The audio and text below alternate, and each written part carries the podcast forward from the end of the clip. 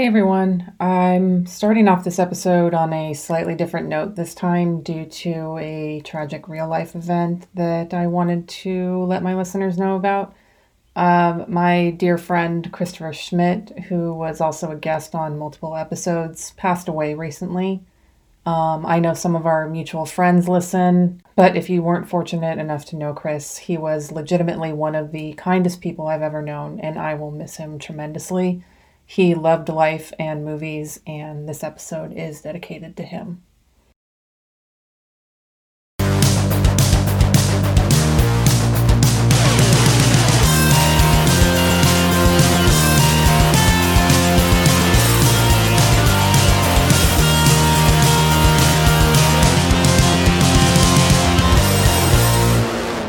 Welcome back to another episode of Customers Also Watched, the podcast where I follow a trail of movies on Amazon Prime, strictly following the Customers Also Watch list. But this is a different trail where I get my friend Rebecca caught up on the horror and classic movies that she missed seeing growing up, and there are quite a few. Uh, I'm your host, Erica, and I'm joined, of course, uh, once again by Rebecca. Hey. And Jordan. Hello. And we're doing this remote for the first time ever. I'm so lonely. I'm sorry. I'm right next to you. Rude.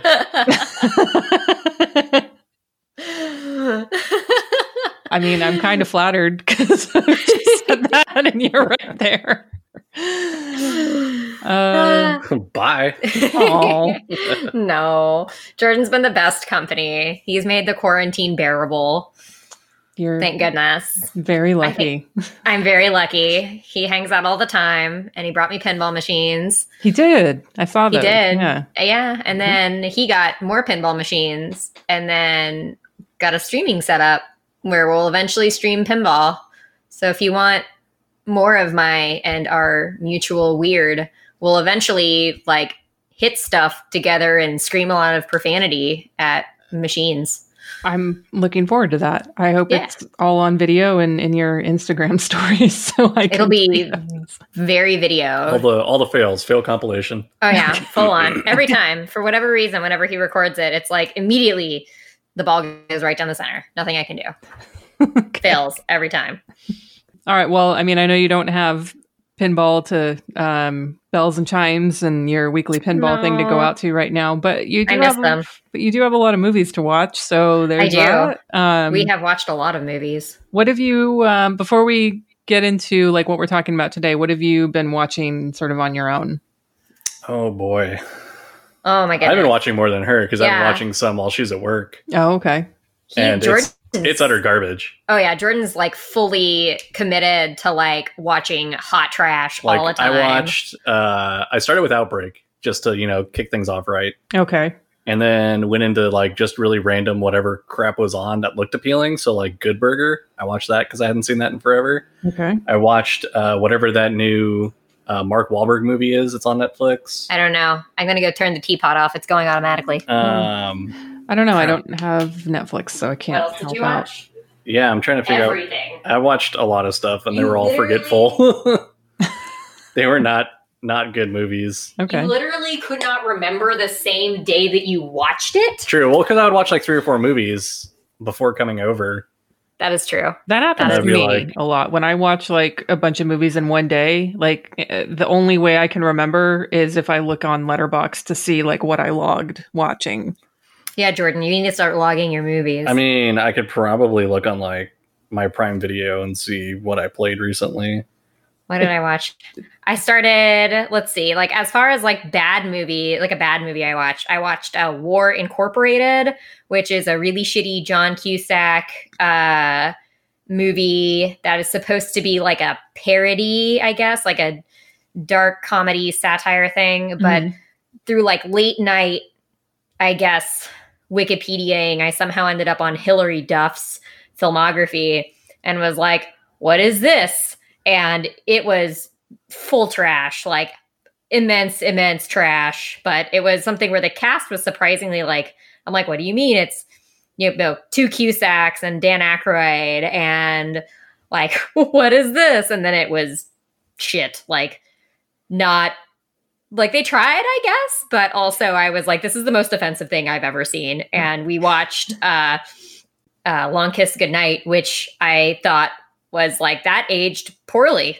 Um, I put That that, in. I put that in your stack of movies for a reason. So yeah, dumb action for sure. yeah. Um, for sure, dumb action. Oh, we also watched Maverick. we did watch Maverick.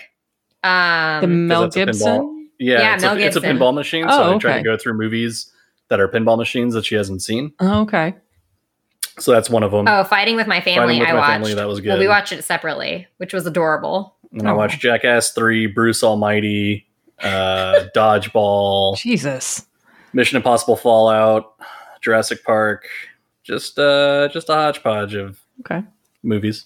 All right. you know, we watched, um, we also watched The Neon Demon from my stack of Mhm. movies that she Mhm. gave me. And that was absolutely what the review on the front said. Um, Wait, what did I? I know I put sticky notes on all the movies that I gave like you. What did I pure say? delicious insanity or something like pure that. wild insanity, I think was what Yeah. it was. And it was, and it was definitely pure wild insanity. And so we didn't like know what it was about before we watched it. So kind we were very, thing.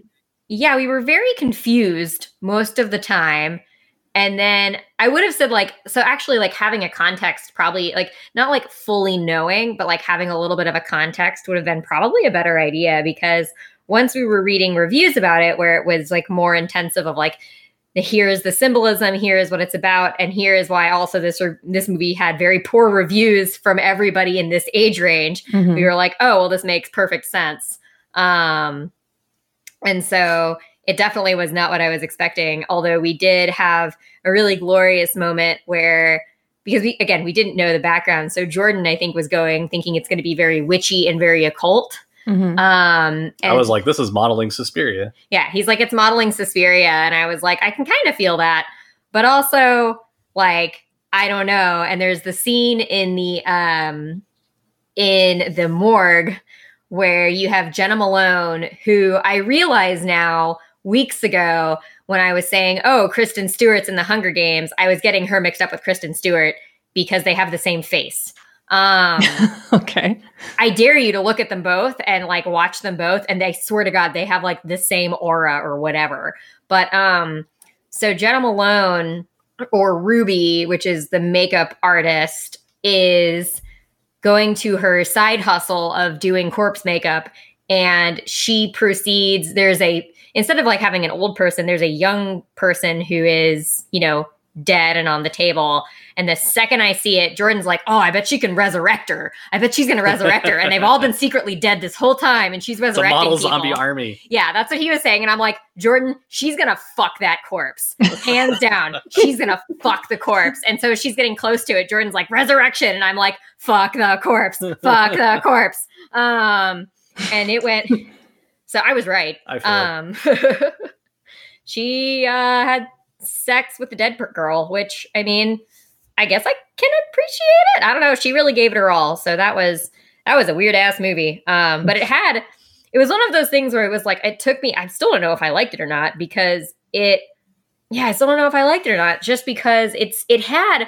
I realized it had like all of the things of the movies that I like, which is it had the very synth, like synth poppy 80s feeling sound mixing and that eerie uncomfortable vibe like mixed in with like this high fashion toxic world that I was super like intrigued by when I was mm-hmm. in college. I was one of those girls in college who like compulsively watched America's Next Top Model with my roommate back in the day.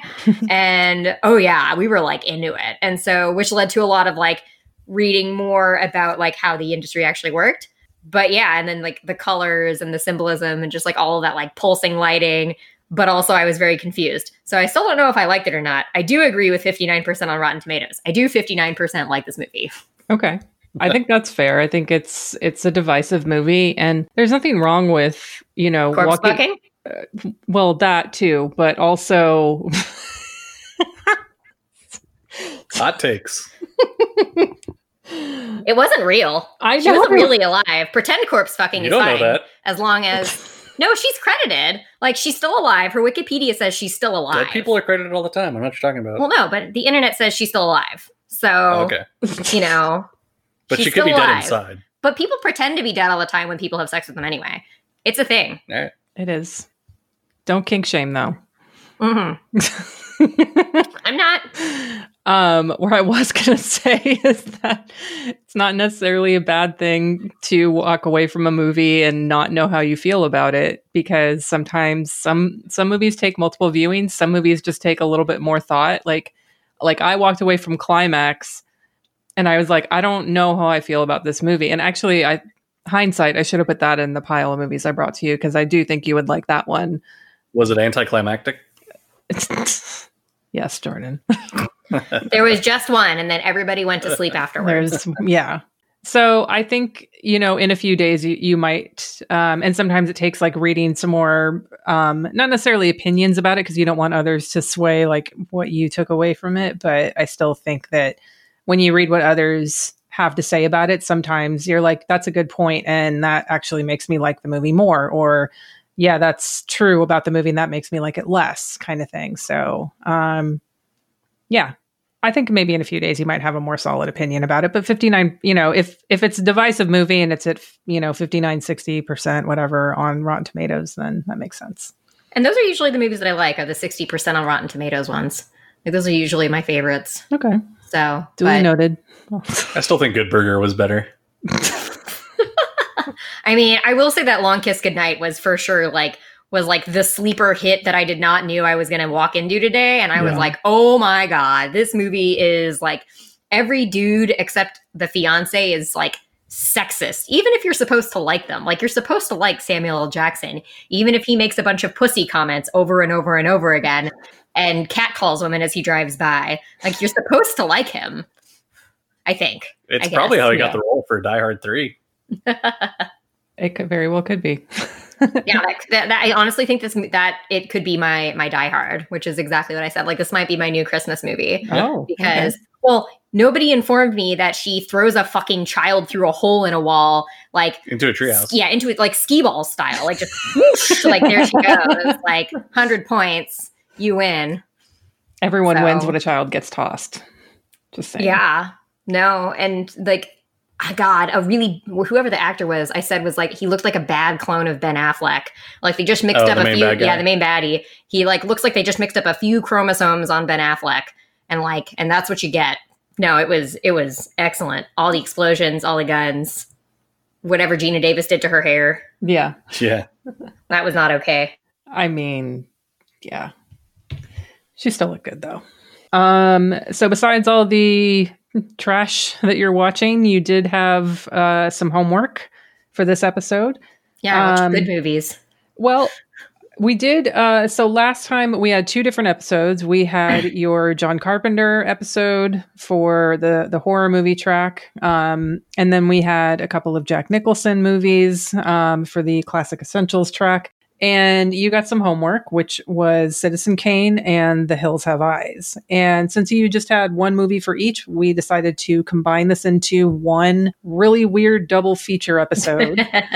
Um, so let's start with Citizen Kane. First of all, Jordan, had you seen Citizen Kane before this? Uh, when I was really, really young. Okay. And the only thing I remembered was pretty much people hunting for what Rosebud was. Okay. That was about it. All right. Um, so I'd like to hear both of your thoughts on what is considered to be one of the greatest films ever made. Well, I get it. I like I get why it's one of the greatest films ever made. Like it reminded me more of reading a book because it has like a, it has the multiple timelines from the multiple perspectives. It reminds me of Game of Thrones whenever you've got like it's like the non-linear timelines where you've got five different perspectives from different people, but you're each getting a different side to a story to get like the whole picture of who um this person was. So it was so I really liked I really liked that. I didn't really know what to expect because they essentially just start the movie with the newsreel where you're like, "Oh, well this is the persona that uh, Charles Foster Kane like presented to society." And you get all of that background information and they're like, "Oh, well these are his his dying words are rosebud. What does that mean?" And going into his past to try to figure out what this means by interviewing all the people that were closest to him, in which you really notice that he, I mean, I called it from the get go. I said he was going to have attachment problems, and I 100% agree with that assessment still. Um, well, But- I think I mean it's it's kind of unfair for you to watch it because you know, given like your your job, I was like, well, Rebecca's going to figure out a lot of this movie before it really gets into it. But I mean, um, it made it made so much sense. Like the second that they were like, what I was fascinating was I was just like, is was this really a thing where you could actually have a kid who became owned by a bank? Like you're raised by a conglomerate, like a company, and that was just super surreal and kind of like, well, that's kind of weird and dystopian, but not because it's in the past. So, you know, I was like, that that was super intriguing. Um, but I mean, the second that we were, I was like, oh, he's going to have problems because he's getting raised by a company and he just got taken away from his mom and dad. And the whole scenario where his dad's like, you're going to go on an adventure. And he's like, what the fuck is this shit? And I'm like, yeah, this is accurate.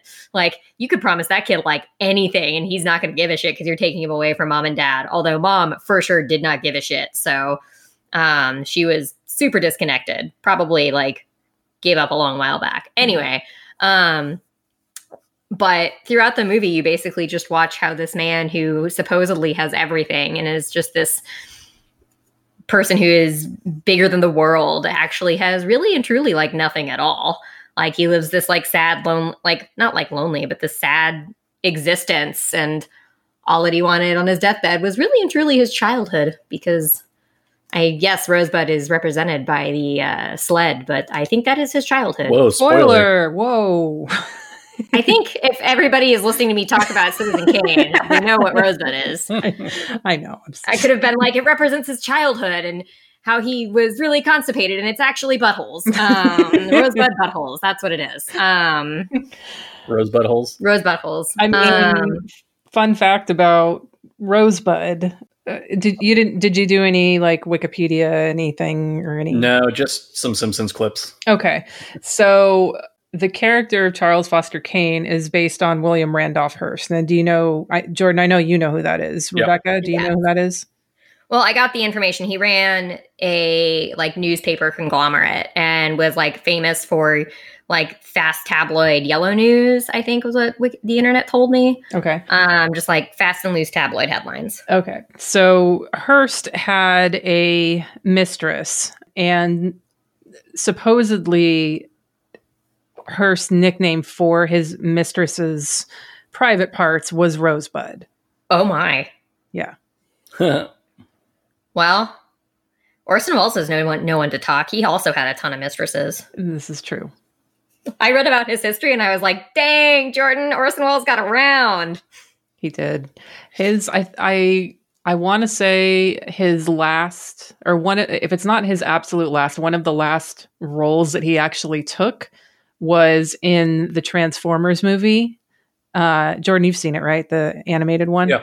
The voice of um what's the big Optimus Prime. Megatron? no the the big the big planet. I don't know, but I like how, like, Jordan, this is your time to shine. Uh, he is Unicron. Thank you, Google. okay, so yeah, he's um the voice of Unicron in the Transformers movie, and uh yeah, it's paycheck collecting time. It's funny that how you go from like Citizen Kane to a animated Transformers movie. yeah, you got to it's make money for all your Oh, how the illegitimate mighty have children. fallen. indeed, yeah. Well, what's Um, super interesting is, is that his daughter, named Rebecca, who he had with Rita Hayworth, had an illegitimate child who she gave up for adoption. And um, he got adopted into a family, and they did a documentary about that family because the family who adopted him had two of their own like biological kids, and they didn't, I think, realize his like history, I guess. But then they ended up, he ended up getting to meet like Orson Welles' like 20 year long like life companion, like Oha something, whatever. I can't Mhm. remember her last name. But yeah, so now I want to watch, now I want to go watch that documentary if yeah, I can go find it. I think you'd yeah you'd probably like that. It, it the sometimes the the people behind the movies are more interesting than the movies themselves. Um, not in for me, not in this case because I, I think you know, Citizen Kane is great. And I'm not, but also I'm not very much of like a, a gossip hound of things like that. Like those things, I'm just like, that's interesting, but you know, but I think you would probably like it because you watch your Oh my god, I need drama. drama, Bachelor, reality TV stuff. So This is the original reality TV. It's like real people, just you know, and all their mistresses and wives and illegitimate children mhm. and divorces and marriages and whatever it was. so cool. did you have anything like particularly that you liked about it that stood out to you, or do you like? I mean, you said like you see why it's considered one of the greatest films. Um, did you have any anything that really stood out to you and that made you understand why that is? Um, I don't know any wonder any of the technical terms. Mhm. Um, I do not know any of the technical terms. I think that the story and the writing and the dialogue were all extremely well thought out and very deliberate. Mhm.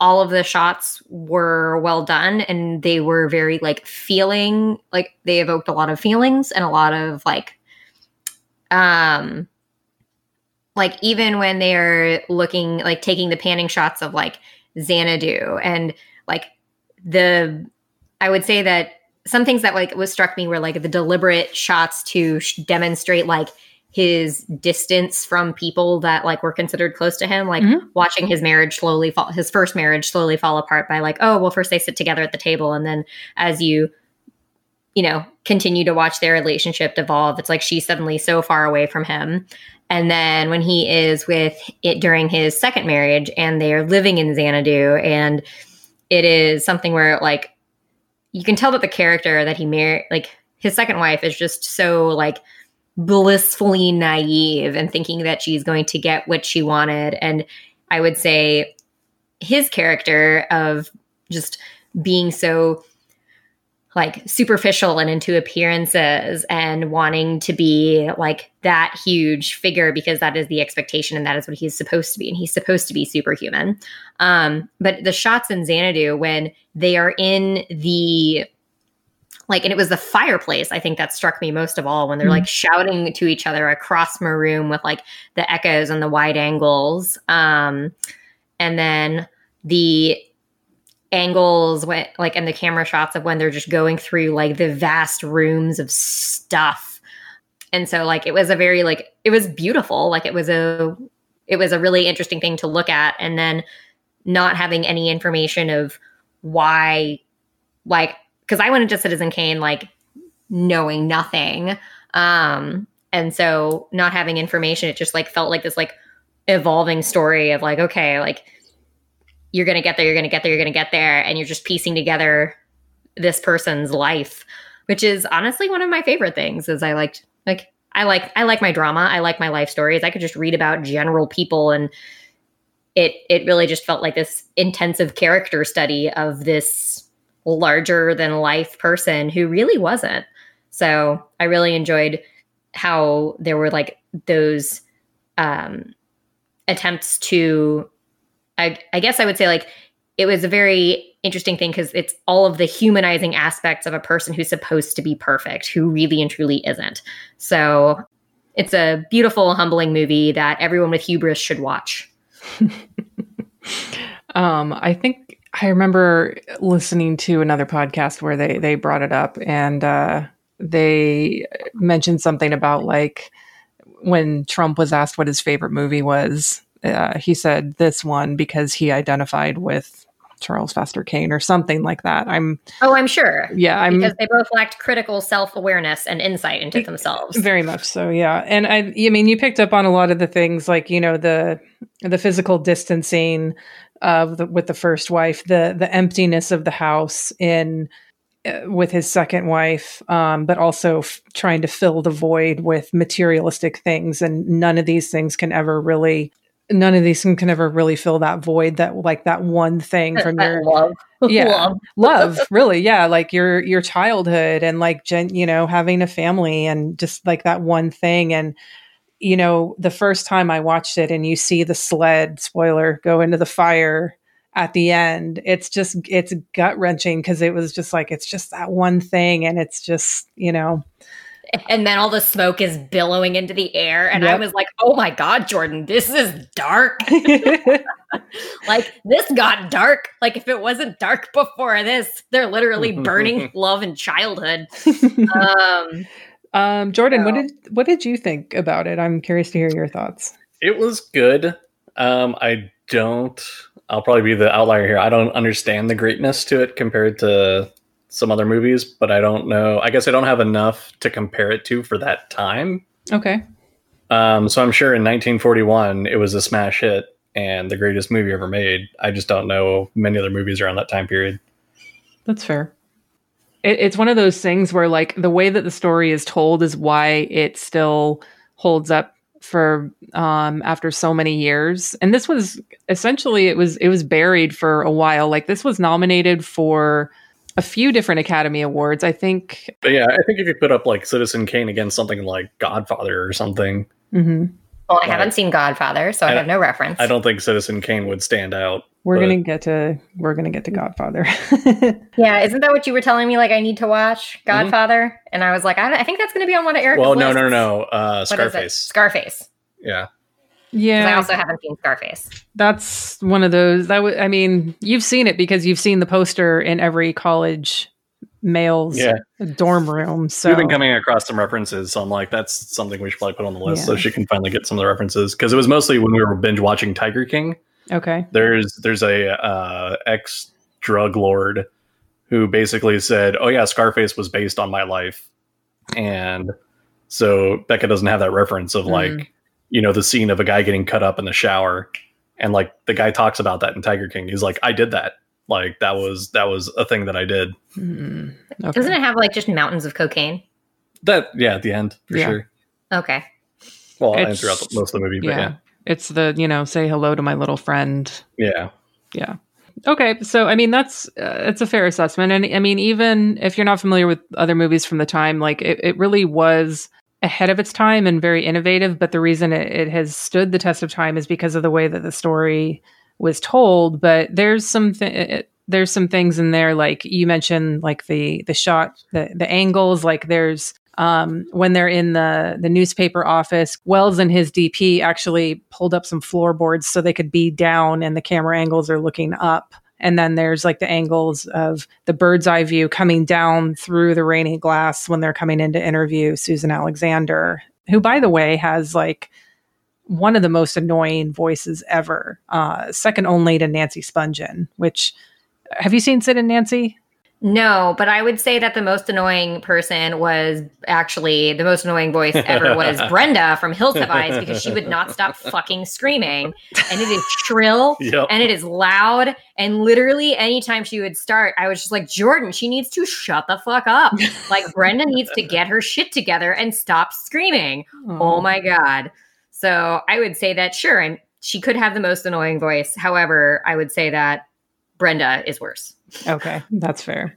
All right. So I think, you know, I'm glad But that I did you, like it. lot. Okay, I, I'm glad that you watched it. I think you know maybe getting some more under your belt for around that time might give a little bit more context as to like what made it stand out against other films. Like this was nominated for a lot of Academy Awards, but it only won for I think original screenplay. Um, and basically, Welles really got blacklisted for this because Hearst was furious about the film and it, he tried to kill it before it even came out. And he un- unsuccessfully, but you know, no one was going to give Welles an award because they were worried about Hearst having control of the newspaper and writing something bad about them. So it's you know essentially what happened in in the movie itself. So there's a lot of meta. yeah it's there's a lot of very interesting history behind the film itself so it's one of those that it's not just about the film it it you know sort of bleeds into its true story as well um and being really interesting so Maybe that's what happened to Mark Wahlberg. He talked shit about Rupert Murdoch, and then you know, eventually fell on Transformer movies. did he No, oh, Oh. Mark Wahlberg's in, is it? Yeah, he's in Transformers movies. I was just saying that'd be funny if he like did something like diss Rupert Murdoch or something, and like newspaper slandered him, and then all he could get was Oh. Transformers roles. Okay, I missed that. Okay. That's how you. That's how you know you've you've really. I'm just saying that would, that would be a today comparison. Okay, I didn't know the reference because I didn't know that what's his face was actually in Transformers Oh, movies. Mark so- Wahlberg? Yeah. yeah, Like okay. in the later ones, like the last three, I think. the one that was filmed in Texas Yeah. was the one that he was in. Wait, the last three? How many are? I thought there were only. There's three. like six or seven, Jesus fuck. I think. Maybe six. No, five, five or six. I don't know. You're Somewhere looking in at the wrong person. Oof. All right. Yeah, and then there's like the Bumblebee movie. Well, Bumblebee and- was cute Yeah. and a very good coming of age film, and Sure. I appreciated that. Okay. I can appreciate a good coming of age film. All right. But Um, Age of Extinction with dinosaur transformers. It's, it's all you need. Good to know. okay, so No, Citizen Kane was great. Okay. It it remind it, it, but no, I think that the writing really did it. It really felt like I was watching a book play out, and so I really I really enjoyed that a lot. Um, I'd be interested to like see other things of like a similar note. Like I'd be interested for similar movies. Also, now we just need to go travel and go see Hearst Castle yeah, you do. Yeah, travel sounds great. eventually. Eventually, I'd like to go out. Please let me out. Um, I just want to go. I just want to go out. Um, well, I have uh, n- I have no idea how to smoothly transition from Citizen Kane to Hills Have Eyes. Who else has an annoying the most voice? annoying voice. Brenda. Fuck Okay. Brenda. Um, so Hills Have Eyes. Um, this is um, I think I mentioned to you. It's one of actually it is my favorite non Nightmare on Elm Street Wes Craven movie. But you know my I've got a different palette than most, so I'm curious to hear both And of your I am- thoughts. so I am intrigued at this because for a movie that is all about saving a baby, I am surprised that it is your favorite because it's all about saving a baby from cannibals. Yeah, but a majority of it is wanting to eat the baby. Yes. But Okay. let me also tell you this that during you know the entire filming and the writing of this movie, uh, Craven wanted to kill the baby, but he was Oh, really? yes, but he was outvoted. Like everyone was like, "You can't kill the baby. You can't kill the baby." So finally, he had to concede. So this is why I love that movie is because of the the intent was at least there, and yes, it is about trying to eat the baby. So while yes, the uh, ultimately it is about uh, got to save the baby and whatever, which is annoying. The the look and feel and grit and just savagery of the film is is my flavor. It is something that I really like. And that the real hero is the dog. Yeah, well, that too. Yes. Yeah. I was just like, the real hero is the beast. Beast MVP, Beast. MVP, for sure. Yeah. Um, most valuable pup. Oh yeah, no, Oh. it was, it was, it was delightful. I also will say I did spot the Jaws poster. Okay, good. Um, I was like, Jordan, I found it. Erica's gonna be proud of me. I found the poster. um, I mean, no, I enjoyed it. It was, um, I did want to. I was like, I need to print this out and put Google eyes all over this mountain thing because the hills do need to have eyes. Um, I feel like there was like I feel like when he made it, I feel like there was like there's so much to the world in it that I would like to know more of because it's essentially this the the grandpa who you meet who like has the car repair place basically is just like yeah we had our son and he was super messed up and covered in hair and just this horrible awful beast and then like he goes off like and then that guy goes off to the hill mountains. I say mountains because they're mountains to me because I live in Texas and we don't have mountains here. Like our hills are, you know, tiny lumps. So I'm like, I guess these are hills. Um but like the movie hills, but he goes off to the hills and has this whole society of cannibals and um I'm just kind of like, I want to know more. How did you build this society? Like, tell me more. I'm very intrigued. Like, it's very, it's left very open. And you have like the typical nuclear family um, where I almost gagged at how sappy it is, where it's like, it's our silver anniversary. We got a silver mine as a gift. And it's like, who the fuck gets a silver mine as a gift? um, like, sure, okay. People in this movie. People in this movie get a silver mine full of gifts. Um, and so, like, they are you know, driving out to the silver mine. They have the car problems. They get the grandpa to fix the problems. Then you have the granddaughter um, who wants to get away. You're like, oh, she wants to get away. And you're like, away from what? And away from who? And I'm intrigued as to what this is. And then you have the nuclear family, which is literally the most nuclear family. It's like grandma, grandpa, um, blonde daughter number one, um, blonde daughter number two with husband and baby. I couldn't actually figure out who was related to who. I did not know who were the actual biological children of the elder of grandma and grandpa. I couldn't. I was like, I don't know, but fucking Brenda. Um, oh my god. Um, I think Brenda married into the family, or else she was very, very close and too close to her brother. Um, but there's like Brenda and her brother who has Beauty and the Beast, and it took Jordan. I think it was cracking me up. He's like, Beauty, Beast, and I'm like, yeah, the dogs are Beauty and the Beast. Like it is Beauty and also the Beast. Like that is. I was also like half paying attention at the time. Yeah, it was just really entertaining. I was like, it's Beauty and the Beast. It's great. Um, and you know, they're got good old hubris dad who's driving along and he's like, nah, we're not lost. I know where I'm going. Uh, and uh, with my heart problems and I'm an ex-cop and I'm all man. And then they're driving beneath the uh, jet fighters and then get all scared and then drive the car and the RV off the road. Um, and they end up lost in, you know, the middle of nowhere and how they cope with that. And it's, Basically, Barstow. Yeah, I don't know where that is or what that is. that's for Jordan and I okay. California and inside California listeners. Okay. like, I don't know what that is. Is that where they put the bars away? it's Well, the. Pretty much where they make all the meth. Uh, Sorry. Rebecca made No. a really bad pun. I made a good That was joke. good. Yeah. I would, yeah, I'm like, acknowledge me, witness me, witness me. Um, Witnessed. um, but yeah, so, uh, and then it is a slow game. And I remember because Jordan went to go pee and he's like, well, what did I miss? And I'm like, Jesus Christ, all the cannibals showed up. Um, like, like they just pop on over and it's something where like they invade the car and they've got, oh, is it, it wasn't Brenda. Who did they pin down to the bed and like try to get it on with? Was it Brenda or was it the sister whose baby it was? It's Brenda.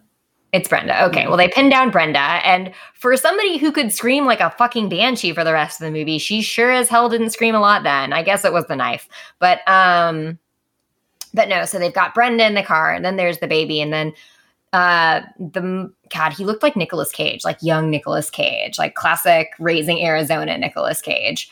Um which I guess is either the the father of the baby. Right. Um he's gone off to get stuff and then the dad has gone back to check out the car shop where he gets ambushed by um is it Jupiter? Mm-hmm. Okay. Um he gets ambushed by Jupiter and then uh just basically I was like he I was like is anybody here going to die from actual cannibalism because so far all I'm going to see is a heart attack but he didn't die by a heart attack. Um he stayed alive for a little while until they siphoned the gas out of the car and blew him up with it. Um which was beautiful. That was a masterpiece. Um I was like oh that's smart they're going to siphon the gas so that they can't leave when they fix the car and then they just blew up grandpa. Um so that was a masterpiece. Um and then let's see. And you've got kind of like two I would say parallel running fight scenes uh once the cannibals show up. You've got the girl who's trying to get away, who again, I want to know more about their cannibalism society because you've got like alcoholic lady running around over there who's just like, you can't get away. And I'm like, tell me more about how you got this booze in your lifestyle, ma'am. I want to know. um, and she's like, well, I want to leave. And she's like, no. And we're like, okay, great. So you know that there's like an inside person in the cannibals. Um, and then you have Jupiter, and then you have whoever plays the Toxic Avenger, and I can't remember his name. He wasn't the Toxic Avenger, but he was in One Flew Over the Cuckoo's Nest. He's in One Flew Over the Cuckoo's Nest. Yeah. Michael Uh, Berryman. Michael, Berryman. Um, and so you have Michael Berryman also running around, and Michael Berryman is out with a grudge match with the dog because the dog pushed one of the cannibals over the cliff. Um, and so you have Michael Berryman who's out with the dog, and um, you have the the dad and the baby because they get the baby and they run off with the baby because the baby is oh god what was the quote jordan? Oh it was so great how they just they described the baby. How do they describe the baby? The way that they said it was beautiful. I wish i had written it down. Uh, I don't remember. it was like succulent. Was that it? I don't know. Could be. I can't remember how they described the baby. Oh, it was so good. I was like, this is perfect. um, just like, but anyway, it was really funny. Um, and so they like eventually they hide the baby in the rocks, and the dad and the inside cannibal girl like take down Jupiter. Michael Berryman eventually gets taken down by the dog. Yeah. um, and the brother, and then I think I think it is Jupiter. It could have been another one of the really important cannibals. He, like chases the brother and fucking Brenda down by the RV, Mhm. and they are having this like full out like battle. And Brenda will not stop screaming. Oh my god, it was so shrill. And the way that they end up, I guess, kind of getting out of it is, is they like turn on all of the they use the wire that the baby daddy found to basically home alone a booby trap next to the corpse of their mother Mhm. who was previously stabbed um, or shot. Uh, there's a bunch of just like random death when the cannibals first show up. It's like, oh, we're gonna get shot here and stabbed here. Uh, da, da, da, da, da. And I'm like, oh, there's no eating. That's sad.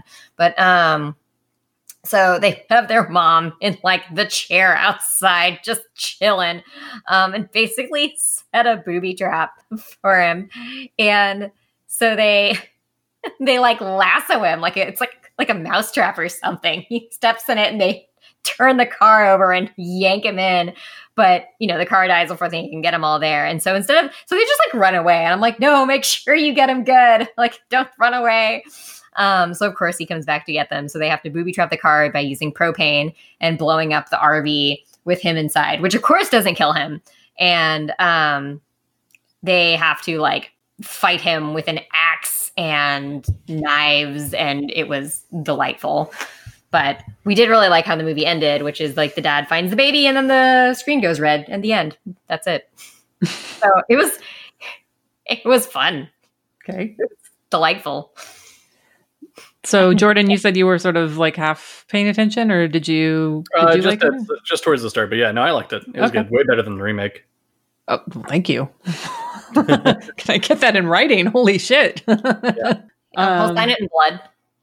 Um, and then sell you his firstborn, which you may eat or hide in rocks. You know, there are choices. More like never born. yeah, well, you're not getting one out of me, so that's fine. Okay. Um, well, I'm glad you liked it.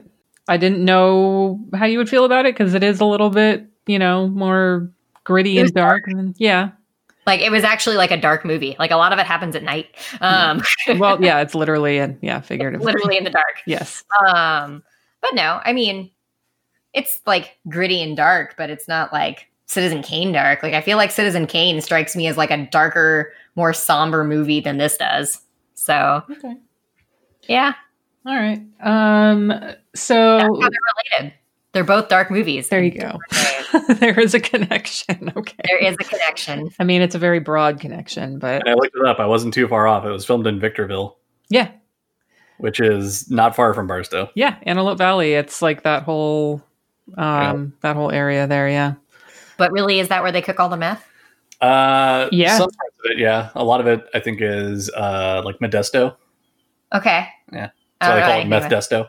Oh, really? Yeah. Now, Antelope Valley is nicknamed the Methalope Valley. I don't know if it still Oh, is, but it was okay. for a while. So It's basically just desert on the way to Vegas. pretty much. Oh, so all you really have to do is cook and make and use meth, yeah. Yeah. There's a giant thermometer you can pass. There is Ooh. that. Yeah.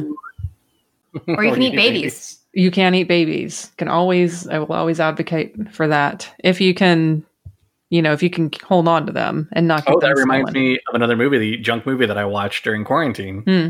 Uh, eating babies. I watched Austin Powers, Spy Who Shagged Me. Oh God. Okay. It's just it's got fat bastard in it. I a baby. Oh, okay. I was like, I Like don't. whole I thing don't- is Oh, he eats babies. You know, we also did rewatch Snowpiercer. oh yeah, we did wa- rewatch Snowpiercer. Oh too. God. What a- Snowpiercer's great. It's Yeah. such a great movie. But yeah, but because, you know, Chris Evan, I know what people taste like. Which, by the way, Erica, have Hmm. you watched the theory for Willy Wonka Snowpiercer yet? Yeah, you told me about it. I haven't watched it yet. You haven't watched it? No, not yet. Yeah, watch it. It'll blow your mind. All right, I'm on it. I know what people taste like. I know that babies taste best. Jesus. It's so good. I need to just watch the rest of his movies and like the rest of the movies that that guy that he makes. Like, oh, Yeah. what a masterpiece! Snowpiercer, masterpiece. Um, so let's talk about some movies that aren't masterpieces, and that's uh, the sequels to The Hills Have Eyes as well as the remakes. did So he make any, like actual? So were there any like sequel sequels before they did remakes, or did they There's a remake part them? two. yeah, Oh. there's a part two, and there's technically a part three. And I say technically is in quotation marks. So Hills Have Eyes two was it was written and directed by Craven, but it never got released in the theaters. It ended up going direct to video a couple years after it was made, and and this was in the early '80s. I think it came out finally in '85, and it's oof. Uh, there, uh, uh, Beast is back in it, so there's that. Aw, Um, he's a else? good boy. And the problem, uh, oh, also Michael Berryman is back in this movie. So Pluto somehow lived from his encounter with Beast in the first one.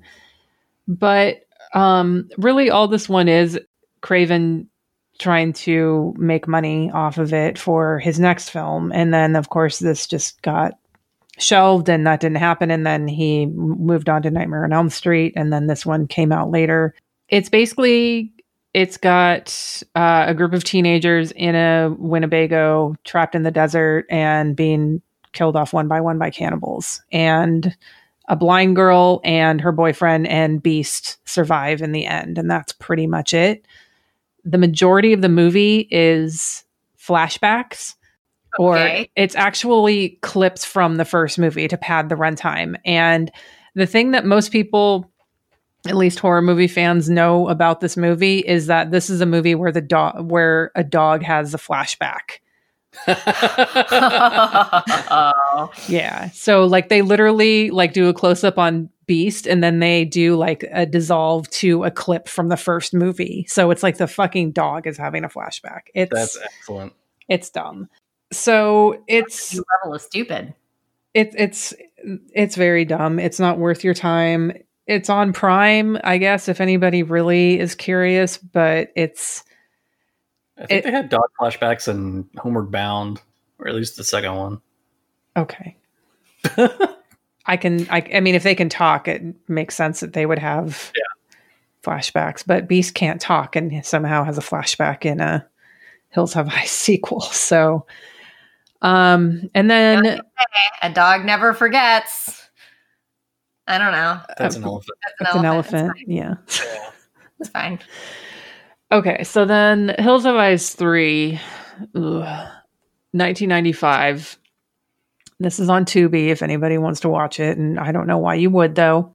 It, it gee, where do I begin with this? Okay, Is Okay, it like directed by Rob Zombie or something? no, because it Rob Zombie has like you know spastic garbage energy. Yeah, it's um, it's basically like a '90s bad sci-fi channel movie.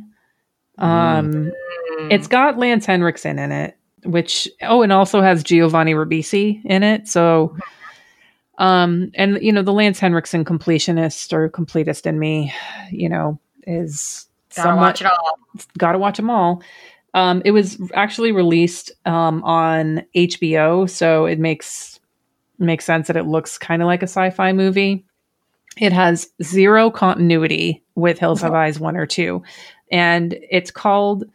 Uh, it's not even called Hills Have Eyes three. It's called Mind Ripper, sometimes also known as The Hills Still Have Eyes or The Outpost. And the reason it's sometimes known as The Outpost is because it takes place in a um, refurbished underground nuclear testing facility in the desert, which is really the only connection. Is it just it, it takes place in the desert and that's it. I like the hills still have eyes. Like because at one point they I guess did not. they were blind. They were blind. They didn't have eyes. The They hills, still had noses. the hills have a seeing eye dog. The hills had ears. So the premise of the premise of Mind Ripper is that these scientists find a uh, a body in the desert at the very beginning, and the the person that they find is technically brain dead. It looks like he fell off of a cliff. So they take him back to their lab, and they decide to use him as their uh, guinea pig for an experiment that they're running, which is to inject the person with a virus. So I guess sort of fitting with the time, even though this is like a science injection. It's not like a, you know, cough, COVID, you know, whatever. And basically, what the virus does is it makes the person turn into this mutant. And they call they nickname the guy Thor because he's a oh, what is it? It's like it stands for uh, like transhuman organism or something like that. And it, Oh, it's an acronym. I thought they were just gonna go with some mythological shit. no, they That's fine. I mean, maybe they were trying to go with that too, but so basically it becomes this hyper predictable plot where, you know, he becomes stronger than they thought he was going to and he picks off all the people one by one. And um it's got a bunch of setups that are all really obvious. And it just you know of course it ends with like uh, oh is he really dead? Cliffhanger whatever ending and that's that. This one wes craven actually executive produced it and his son jonathan craven wrote it. So Oh, to me that's the only explanation for how this film got made and it's garbage They were just craving more money. yeah got bills to pay, man. so there's no more um in that sort of timeline we're going to jump to 2006 when the original hills have eyes gets a remake I Um, remember when that came out. okay I never saw it, but I remember when it came out. yeah i i saw it in theater when it came out and i you know hadn't seen it until uh, again until recently because it's i mean uh, of the remakes that came out during that time it is the least vomit inducing i guess. Oh, i'm not did saying I hear that correctly? I said it's the Yeah. least least vomit inducing right it's not it's not anything i would recommend anyone to watch because the original exists and the original is great this one takes a different turn because instead of it being cannibals in the hills it's um the the villains are mutants in the hills who are victims of nuclear testing and they don't even live in the hills because in this one there's like a you know how they would like create uh, fake towns with like people or dummies Yeah. like live yeah so they have one of those in the desert and all the mutants live there um, because of you know they can't live in real society because of they look like how they look so okay so the guy who directed this co-wrote it so alexander aja Ah. Um, Aha. aha, aja um, he directed that that uh was it alligator or crocodile movie? Piranha, Piranha 3D. Piranha 3D, and then he did that alligator. No, what crocodile? Anyway, it was Crawl. Oh, Crawl. that Yeah, came out last year. Still gotta watch that. You do still need to watch that. so he directed it and co-wrote it. Craven was also involved with it. I guess that's why maybe it's the least least bad. Like it sounds like they actually had a person who could do stuff. I mean, Piranha 3D was okay, and Crawl is supposed to be good. Crawl's supposed to be amazing. I haven't just- seen it, so I can't say anything for sure. Oh, But it just doesn't look like any. It anyway, doesn't strike me like a movie that I would have thought it. Like I think that's what it was. Is, is that it got a lot. it was of like a sleeper. yeah, I got a, it ended up being really great, but based on what you would see in a trailer, you would be like, this looks like super trash, sure. but it ended up not being bad. Like it might I think it's like still like the basic general plot line of like like it's basic, but it's well done. And Sure. so we'll have to watch it. We'll have to try it. So it follows pretty much the exact same plot as the original one does, with the exception of it's not cannibals, it's mutants, and they don't really live in the hills, even though that's where they get trapped. This one, it's it's gorier than the original. It's a lot more fast paced because it's the 2000s and you got to hold the attention of the kids. Um, but it really just kind of lacks the grit of the original. And also, the baby still lives in this one. So, pff, whatever. Well, Um, they didn't fix the biggest problem with the first one. Exactly. Um, one thing that you might find interesting, though, is that the grandfather in this one is played by Ted Levine or Levine, who's Buffalo Oh, Bill. Yeah. Oh, you know who that is. Okay. So he's a dad, and his his death, like it's the same as in the original. Like he gets burned on a on a Joshua tree. Um, it's pretty good. So I I'll, I'll be nice. I'll give it that. But I mean, really, like one of the mo- the most interesting things about the original to me wasn't you know isn't just like the the film itself that I like, but it's also sort of the backstory and the inspiration for it. So. Um, I think when we talked about Nightmare on Elm Street, we talked about where Craven got the idea for it was that he read an article about a boy, I think in the Philippines, that died in his sleep. With this one, Craven actually had read about a Scottish clan who uh, lived in the hills or the highlands or whatever they do, wherever. What do they have in Scotland? Highlands, right? Yeah, the Okay. Highlands. Um, so, but these people would capture people who were traveling through and kill and eat them. And so he basically took that and was like, oh, okay, I'm going to make a movie about that, but in the desert. And so, Seems viable. yeah. And so they then they turn it instead into like nuclear testing and whatever, which, uh, you know, something like that. I I guess I'm I'm just not super on board with the whole, n- you know, mutants from nuclear testing villains because we're not really in that that age of being scared by that right now, um, as much as we were, you know, 30 years ago. Like, Yeah. I don't know. Like I, I feel like that that would have like really hit right after like any major like nuclear incident. Like the Chernobyl thing like okay, cool. Like oh, we're having all these after effects of nuclear testing or like there's this fear of like nuclear stuff, but I guess uh, like honestly, you would have had me more at oh, well, it's a bunch of people who are mutants because of incest. I would have been like down, right. hands down. yeah. Like that is great. Like you've got like that sounds fantastic. Yeah. I mean, it's not. That's terrible. But um, but the movie version of this. the movie uh, yeah. version, I think that's and that's what I thought. Like, because I never saw the remake either. Like, that's what I thought the remake was because Mhm. I had no background information. I'm like, oh, it's the movie with the the incest mutants. Okay, that eat people. Cool. That would make sense why they tend to be crazy. Yeah. Like they've got problems. Yeah. Um so the remake uh, there's no point to it. It's not that it's it doesn't do anything interesting. It doesn't do anything uh, you know, it's it's just not good. It's not the original and I'm just never to like it. So there's that. The second one, uh Hills Have Eyes 2 uh remake. It's well it's not a it's not a remake of Hills Have Eyes 2 from 85. It's a sequel to the 2006 one. This one came out in 2007. Crave Wes Craven and his son both wrote this one. And ugh, this one is even worse because it's uh, so the the sexual assault that happens in the original Hills Have Eyes is pretty bad.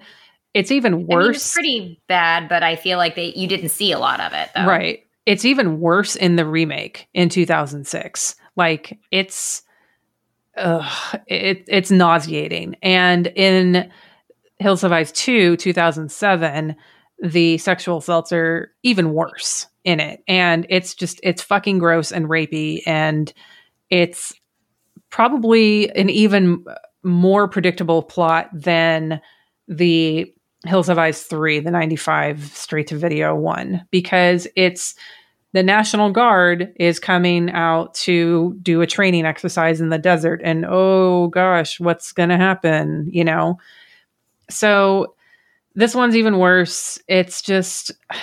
Eh, I, I can't I can't even say I, I don't have anything nice to say about it. It's like I don't want to say anything bad about Wes Craven, but come the fuck on. Yeah, I remember it had a reputation about having some kind of crazy rapey scene. Yeah, it And does. I remember and- when I watched it, it was like weird, but I never, I don't remember it.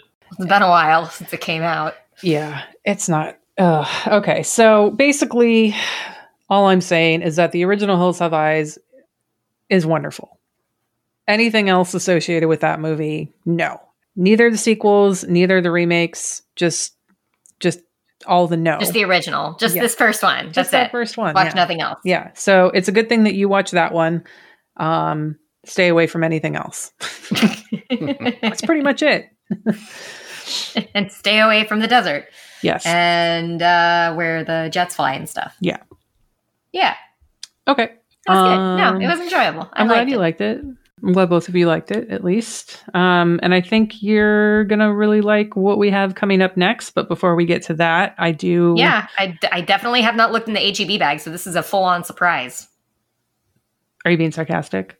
No, no, no, no, I haven't. Oh, I, okay, I, good. I looked at all the movies outside of it, and I enjoyed all of the sticky notes on them.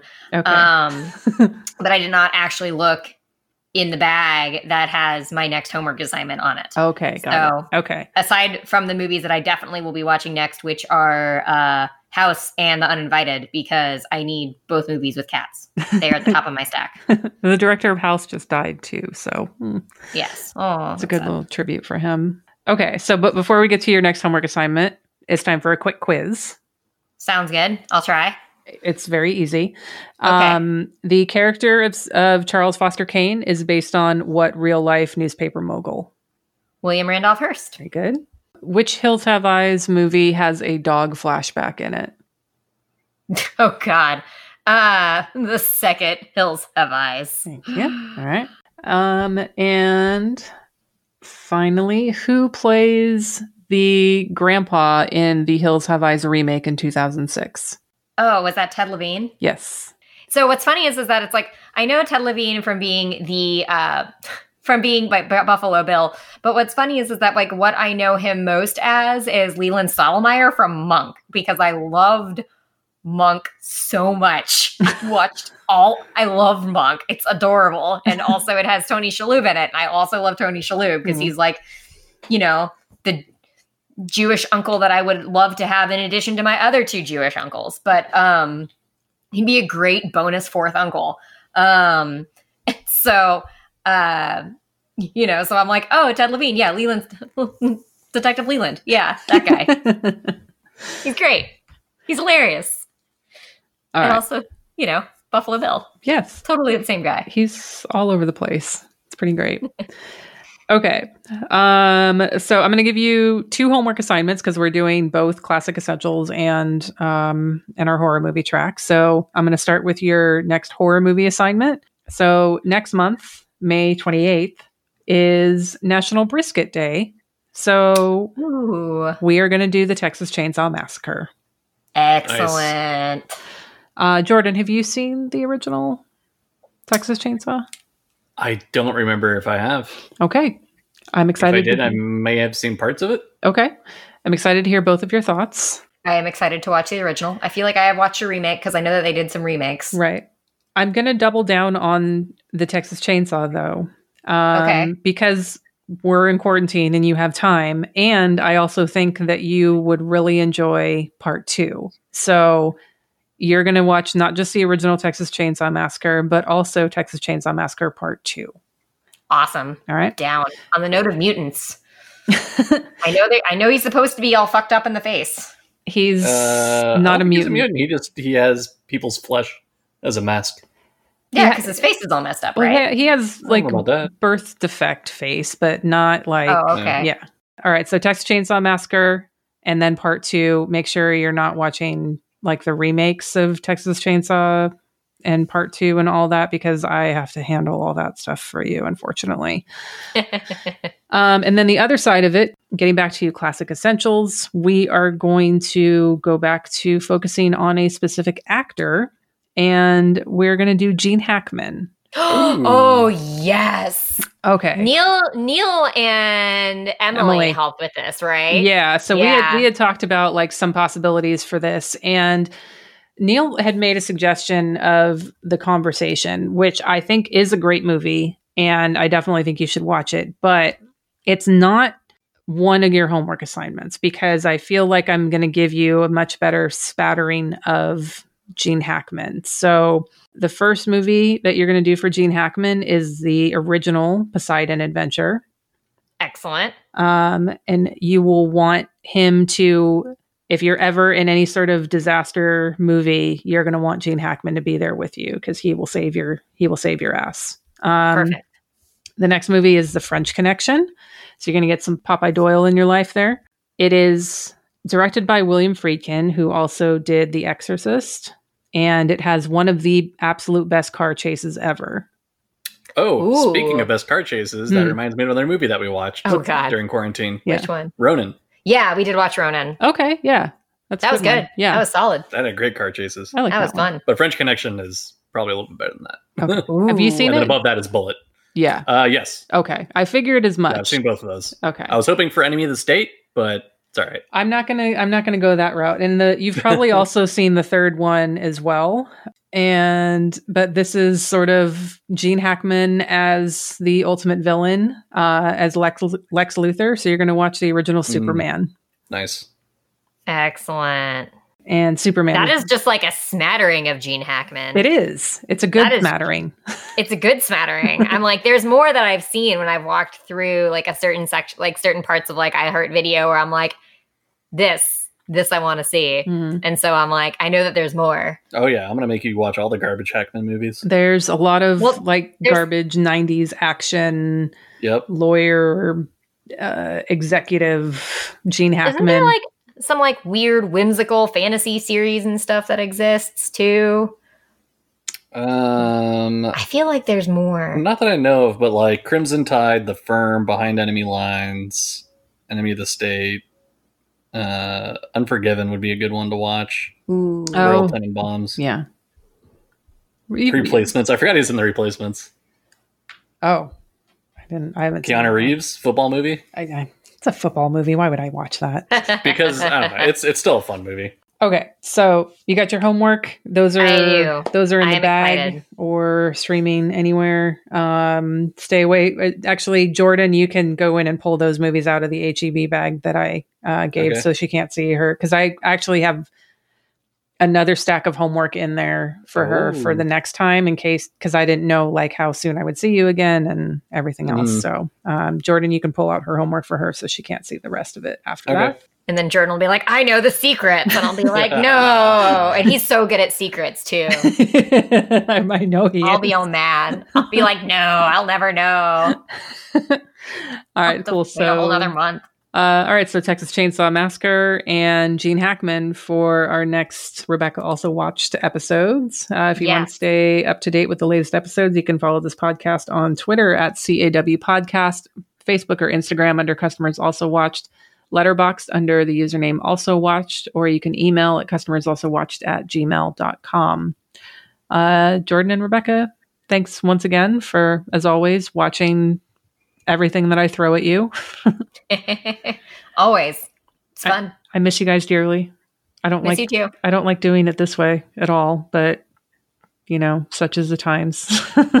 Stupid coronavirus. We got to do another one of those uh, where we throw something back at you I at some know. point. We do.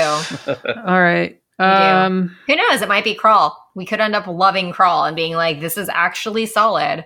You would enjoy that, maybe. all right. Maybe. Um, we'll have to watch it first. I think I think what would only be fair is that since, you know, since Becca put the list together for last time is that and I can't believe I'm saying this. Oh no. Oh boy! Oh god. You just made Jordan's quarantine. I know. I'm trying I'm I Do you know how much Jordan likes to make lists of stuff? I know. well, the thing is, is like I just talked to Owen the other day, and he was like, you know, everyone just needs to like work on being kind and blah blah. And I'm like, yeah. So I'm like, this is This my is your act of kindness. this is my singular act of kindness for the year. Jordan, you can make a list of movies that, and we'll do another poll. Oh, oh boy. God. I'm like Freddie. Freddie got fingers going on that list. Well, but she has to have not seen it.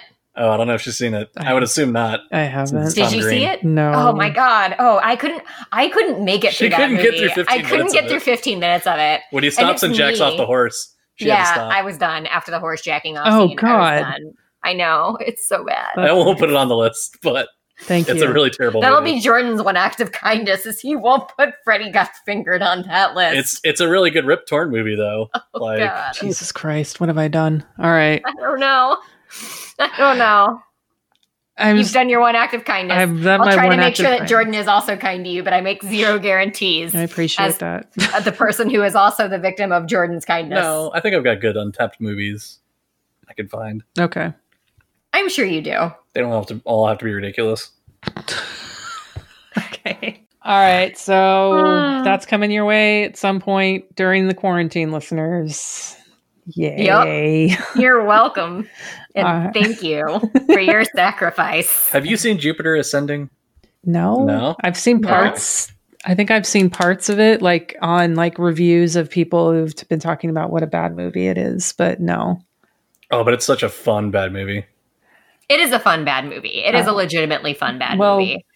Um, although I'll have to send you some clips of uh Voldemort in Eddie Harry Red- Potter, yeah. just because you Oh, have to yeah. like the voice that Eddie Redmayne has in Jupiter Ascending is exactly like Voldemort in Harry Potter. And like you don't have to watch any of the Harry Potter stuff. You just have to like listen to him talk for just like 30 seconds. And then you'll be like, oh, oh God, now I can never unhear it. Right. Um and uh yeah, no, it's it is a movie. Okay.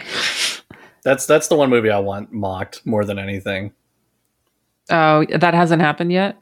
Uh-uh. No, he's Mm. pitched it so many times. At this point, I'm just gonna have to buy it for him from like the five dollar Walmart Blu-ray bin because we've rented it so many times. He spent more money on that movie than probably anything else. Like, who has spent the most money seeing Jupiter Ascending? Us. It's been us because we keep renting it to pitch it over and over and over and over again. So That's for funny. sure, the next time we go to the corn, like, I'm sure you, if you can get, I'm sure if you get Corona, it's from that five dollar Oh, Walmart Yeah. Blu-ray Everybody's bin. grubby hands all in there. It's nasty. Ew. So Get your movies pre-lubed. Gross. nasty. All right. But we'll we'll have Jordan work, work on a list for you. Yeah. Okay. I'm sure Sounds the fun. wheels are turning. Yeah, I'm sure they are. I'm just worried about what's greasing them. All right. That's it for oh God, I don't know, but we'll talk to you guys, everybody, next time. All Oh, right. Jesus. Thanks for listening, everyone. We'll see you next time. Bye. Bye.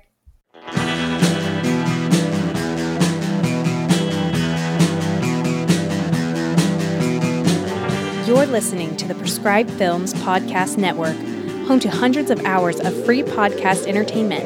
The shows on this network all have a common goal providing you with the best discussions about movies and other forms of entertainment media. The PFPN hopes to fill your earholes with audio joy. Visit our website with links to all the other amazing shows at www.thepfpn.com. Thanks for listening.